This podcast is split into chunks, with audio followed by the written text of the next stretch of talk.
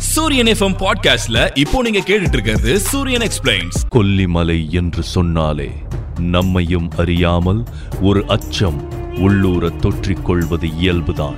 இயற்கை ஒரு பக்கமும் பில்லி சூனியம் சித்தர்கள் அமானுஷ்யம் என்று மற்றொரு பக்கமுமாக இந்த பிரம்மாண்டத்தின் வரலாறு இன்றைக்கு நேற்றைக்கு வந்தது அல்ல.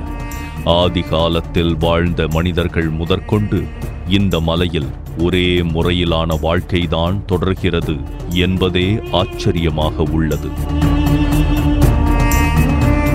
வருடம் முழுவதும் எங்கு பார்த்தாலும் பச்சை பசேல் என்ற தோற்றம்.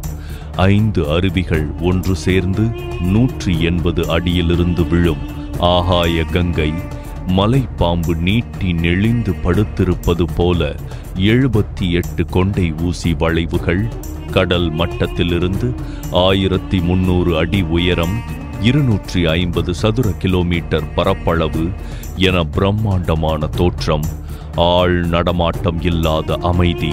கரடிகளும் பாம்புகளும் அதிகமாக உலாவித் திரியும் இயற்கை என இதன் சிறப்புகளை அடுக்கிக் கொண்டே போகலாம். கொல்லிப்பாவை பாதுகாக்கின்ற இந்த கொல்லிமலை பறந்து விரிந்து ஒளி பரப்புவது போல உனது அழகும் ஒளி பொருந்தியதாக இருக்கிறது என காதலன் தனது காதலியிடம் கூறுவதாக ஒரு காட்சி நற்றினை நூற்றி தொன்னூற்றி இரண்டாவது பாடலில் இடம்பெறும். மேலும் அழியாத கொல்லிப்பாவை நற்றினை இருநூற்றி ஒன்றாவது பாடலிலும் இப்படி அழகுக்கும் அச்சத்துக்கும் சங்க இலக்கியம் முதற்கொண்டு பல இலக்கியங்களில் கொல்லி மலையை பற்றியும் அதை காக்கின்ற கொல்லி பாவையை பற்றியும் செய்திகள் குவிந்து கிடக்கின்றன. கொல்லி பாவை யாரையாவது நேரில் பார்த்தால் தன் கண்களாலேயே அச்சுறுத்தி கொன்று விடுவாளாம். இதை கேட்கும்போது வேடிக்கையாக கூட தோன்றலாம். உண்மையில் இப்படித்தான் நமது பண்டைய தமிழர்களும் நினைத்திருக்கிறார்கள். இயற்கைக்கு தன்னை விட அதீத சக்தி இருப்பதாக நினைத்த பண்டைய தமிழர்கள் ஒவ்வொரு இயற்கை சக்திக்கும் ஒருவித ஆற்றல் இருப்பதாக எண்ணியிருக்கின்றனர்.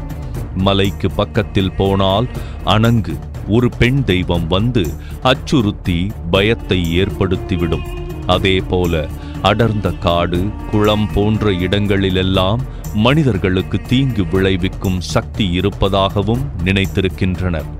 கொல்லி மலையில் மாசி பெரியசாமி கோவில் என்ற இன்னொரு பயங்கரமான சக்தியும் வழிபடப்படுகிறது. ஊர்ப்புறங்களில் காணப்படுகின்ற முனீஸ்வரனை ஒத்ததுதான் என்றாலும் வழிபாட்டு முறைகள் மிகவும் பயங்கரமாகவே இருக்கின்றன. இந்த கோவிலில் வேண்டிக் கொண்டு சிலர் உயிருடன் கோழிகளை வேலில் குத்தி வைக்கின்றனர். கோழிகள் எப்படி துடிதுடித்து சாகின்றனவோ அப்படி தங்களுக்கு தீங்கிழைத்தவர்கள் துடித்து சாக வேண்டும் என்ற நம்பிக்கையில் இத்தகைய வேண்டுதல்கள் நடத்தப்படுகின்றன. உண்மையில் சங்க இலக்கியத்தில் காணப்படுகின்ற எந்த ஒரு சக்தியும் மத அடிப்படையிலானது அல்ல. இயற்கையை பார்த்து பயந்த மனிதனின் பதிவுகளாகத்தான் அவை இடம்பெற்று இருக்கின்றன இரண்டாயிரம் காலத்திற்கு முன்பு எழுதப்பட்ட இலக்கியத்தில் காணப்பட்ட அதே கொல்லி தெய்வம் இன்றைக்கும் கொல்லி மலையை காப்பாற்றுவதாக மக்கள் நம்புகின்றனர். அதோடு அப்பகுதியில் கோரக்கர் என்ற சித்தர் வல்வில் ஓரி மன்னன் காலத்திலிருந்து இன்றைக்கு வரைக்கும் அந்த மலைப்பகுதியில் வாழ்ந்து வருவதாகவும் நம்பப்பட்டு வருகிறது. கோரக்கர் மட்டுமல்லாது கொல்லிமலையில் பல்வேறு சித்தர்கள் வாழ்ந்ததாகவும் அவர்கள் இன்றைக்கும் அந்த பகுதியில் நடமாடுவதாகவும் நம்பப்படுகின்றன. இத்தோடு நம்மை மேலும் சிந்திக்க வைக்கும் மற்றொரு செய்தியும் இங்கு உள்ளது. அதாவது இங்கு இருக்கும் சித்தர்களுக்கு கூடுவிட்டு கூடு பாயும் கலை தெரியுமா? இந்த கலை தெரிந்த சித்தர்கள் இன்றும் இருப்பதாக மக்கள் நம்புகின்றனர். மேலும் இங்கு இருக்கும் ஓர் அபூர்வ மூலிகையை உட்கொண்டால் மனிதர்கள் மாயமாக மறைந்து விடுவார்களாம்.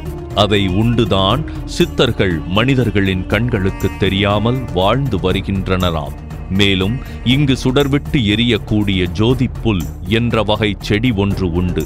அதை பயன்படுத்தித்தான் சித்தர்கள் குள்ளர்கள் தங்களது குகைகளில் வாழ்ந்து வருவதாக கூறப்படுகின்றன. சித்தர்கள் வாழ்ந்த வாழும் குகைகளை இன்றும் இங்கு பார்க்கலாம். ஆனால் அதற்குள் போக வேண்டாம் என எச்சரிக்கின்றனர் இந்த பகுதி மக்கள்.